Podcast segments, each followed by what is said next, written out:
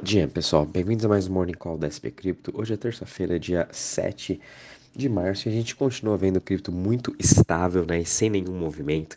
É, no geral, o mercado está subindo meio por cento, ainda acima do 1 trilhão de market cap, né? A gente vê o Bitcoin aí subindo 0,13% a 22.439. Ele continua nessa região dos 22 mil desde a semana passada, quando a gente teve as notícias sobre a Silvergate, né? Que eles também fecharam o seu banco 100, que é o banco que praticamente conecta o mercado, é, os, o, as, fazendo, né? O o on-ramp e o off-ramp de fiat para o mundo de cripto, mas mesmo assim interessante ver que cripto vem se segurando muito bem o mercado como um todo, né? apesar de todo esse FUD que a gente teve semana passada, e a gente ainda está vendo algumas notícias entre ontem e hoje em relação a isso, mesmo assim Bitcoin, Ethereum, o mercado como um todo vem se mostrando muito resiliente, isso é muito positivo, mostrando que realmente talvez aí é, as coisas não sejam tão ruins quanto é, as, as, notícias parecem, né? Pessoas, os investidores eles já estão olhando realmente lá na frente e com certeza tudo isso vai ser resolvido muito em breve.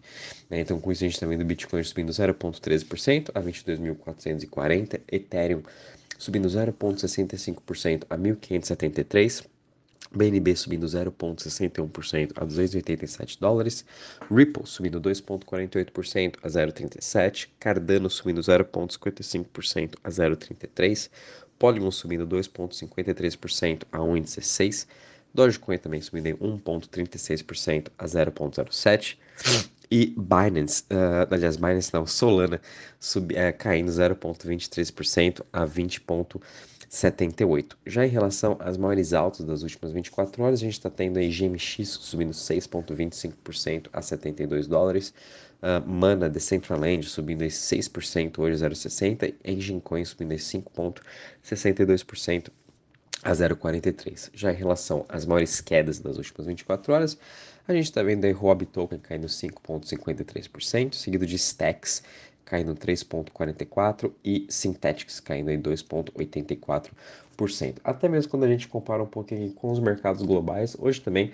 está tudo muito estável, né? a gente está vendo o futuro do S&P subindo 0,13%, a Europa ainda está uh, no misto, né? começando a abrir agora, e Japão já fechou, Japão, China, né? todos eles aí, a Ásia como um todo, fechou praticamente hoje no positivo e interessante ver que a gente continua vendo o dólar bastante estável no 104,30 pontos, ele não teve praticamente nenhuma mudança durante esses últimos dias, então também coisa com o dólar um pouco mais estável, a gente começa a ver os ativos de risco é, um pouco aí tentando se movimentar, né? E, e, o pior de tudo ainda continua vendo aí o Treasury de 10 anos nos Estados Unidos que está em 3,95, continua bastante alto em relação ao que ele estava lá em, em, janeiro, metade de fevereiro, né? Então, quanto maior a gente continuar vendo também o Treasury acima aí desses 3,95, né? Como ele estava antes, uh, isso aí vai dificultar um pouco que os ativos de risco realmente tenham aí um outro rally, né? Para a gente ver mais um rally igual a gente teve em janeiro ou até metade de fevereiro,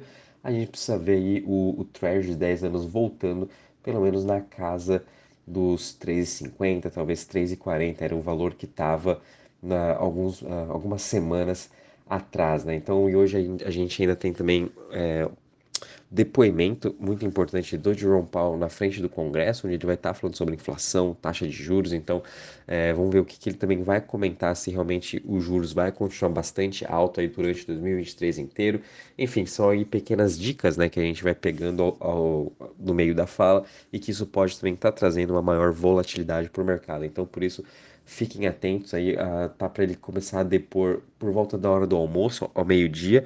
Então até lá a gente pode ter um mercado um pouco mais tranquilo, mas lembrando, é sempre que a gente tem aí membros do, dos bancos centrais, principalmente dos Estados Unidos, principalmente também o Jerome Powell falando, a gente sempre tem aí uma maior volatilidade. Então, por isso, fiquem muito atentos a hoje, que sim, a gente pode estar vendo aí, talvez, uh, Bitcoin indo para cima ou para baixo, aí de qualquer lado, dependendo das falas do Jerome Powell, juntamente com o mercado como um todo. Quando a gente compara em relação ao Crypto Fear Index, sem muitas novidades, estamos parados aí em 50 pontos, é praticamente igual ontem, né? Também o mercado como um todo, como eu já vim falando, ele está estável, praticamente sem nenhum movimento durante alguns dias já. E quando a gente vem aqui para a parte de DeFi de Total Value Locked, a gente está com uma alta de 0,48% hoje, a 80,52%. Interessante ver que a gente ainda continua vendo os protocolos de liquid staking recebendo aí um maior fluxo, né? Lembrando que o liquid staking agora é o segundo maior uh, protocolo, né? De DeFi, então, uh, com toda essa narrativa que a gente está vendo do unlock do Ethereum, realmente o, os liquid staking tokens, né, principalmente o Lido, vem cada vez mais ganhando market share, né, para ver o quão importante é isso para todo o mercado.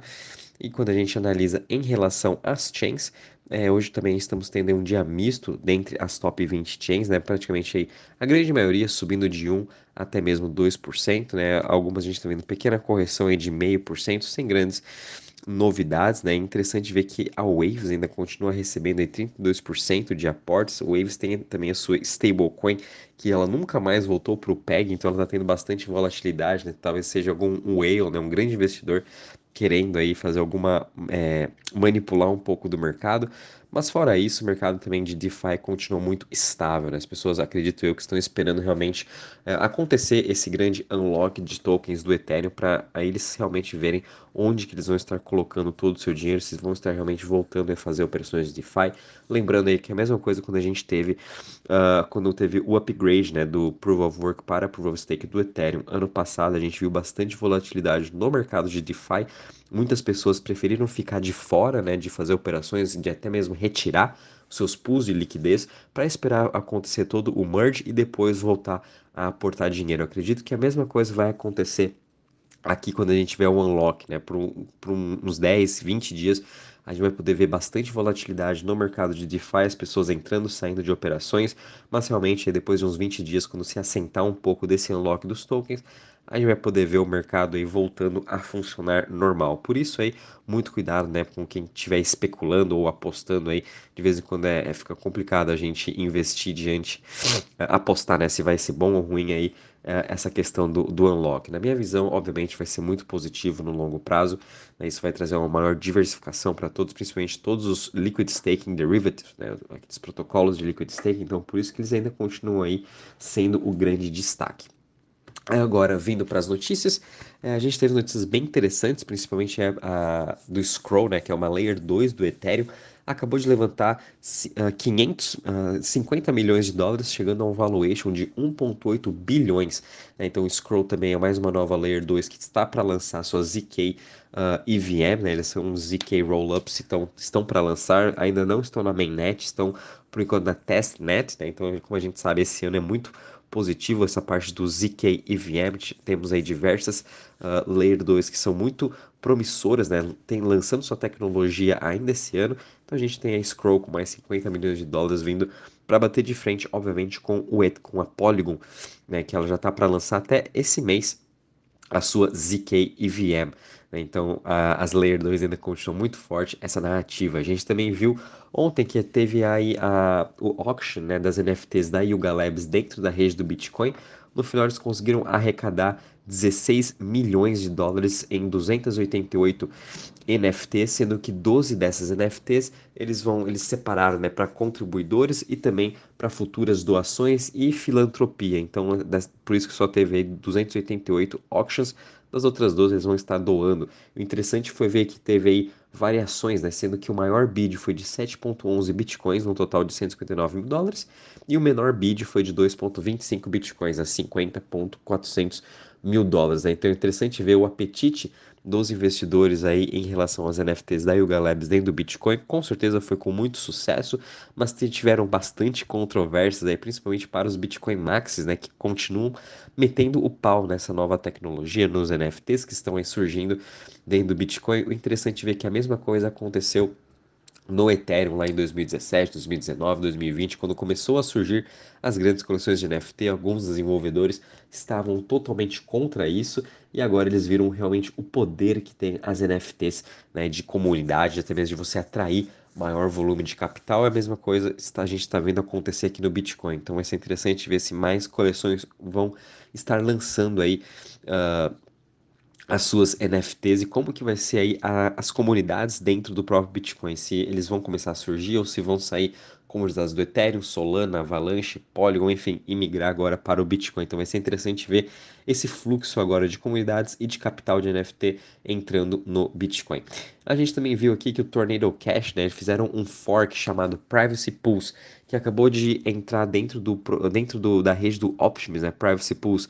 É um novo protocolo que usa ZK Rollups para fazer aí as operações de DeFi de privacidade para os usuários. E eles utilizam o ZK para provar que realmente os fundos que a gente está colocando dentro dessas pools de liquidez não são é, de hackers ou, ou, de endereços sancionados pelos Estados Unidos, né? Isso é uma nova tecnologia em que eles estão utilizando o ZK. Então, mais um motivo, né, de das, da, das empresas ou até mesmo de novos protocolos estarem utilizando o ZK Knowledge, né, para provar que os fundos realmente não são aí de outras de, de crimes, né, que são nossos próprios, então eu acho bem interessante isso, um novo caso de uso acontecendo aí no Optimus, então vale a pena ver, né, quem sabe o Optimus começa a brilhar um pouco nessa questão de DeFi, que hoje está totalmente aí dentro do Ethereum. Vamos acompanhar o que, que vai acontecer agora depois desses privacy pools, se realmente eles vão ganhar tração ou não em relação aos investidores. Obviamente, acredito que vai ser um bom sucesso,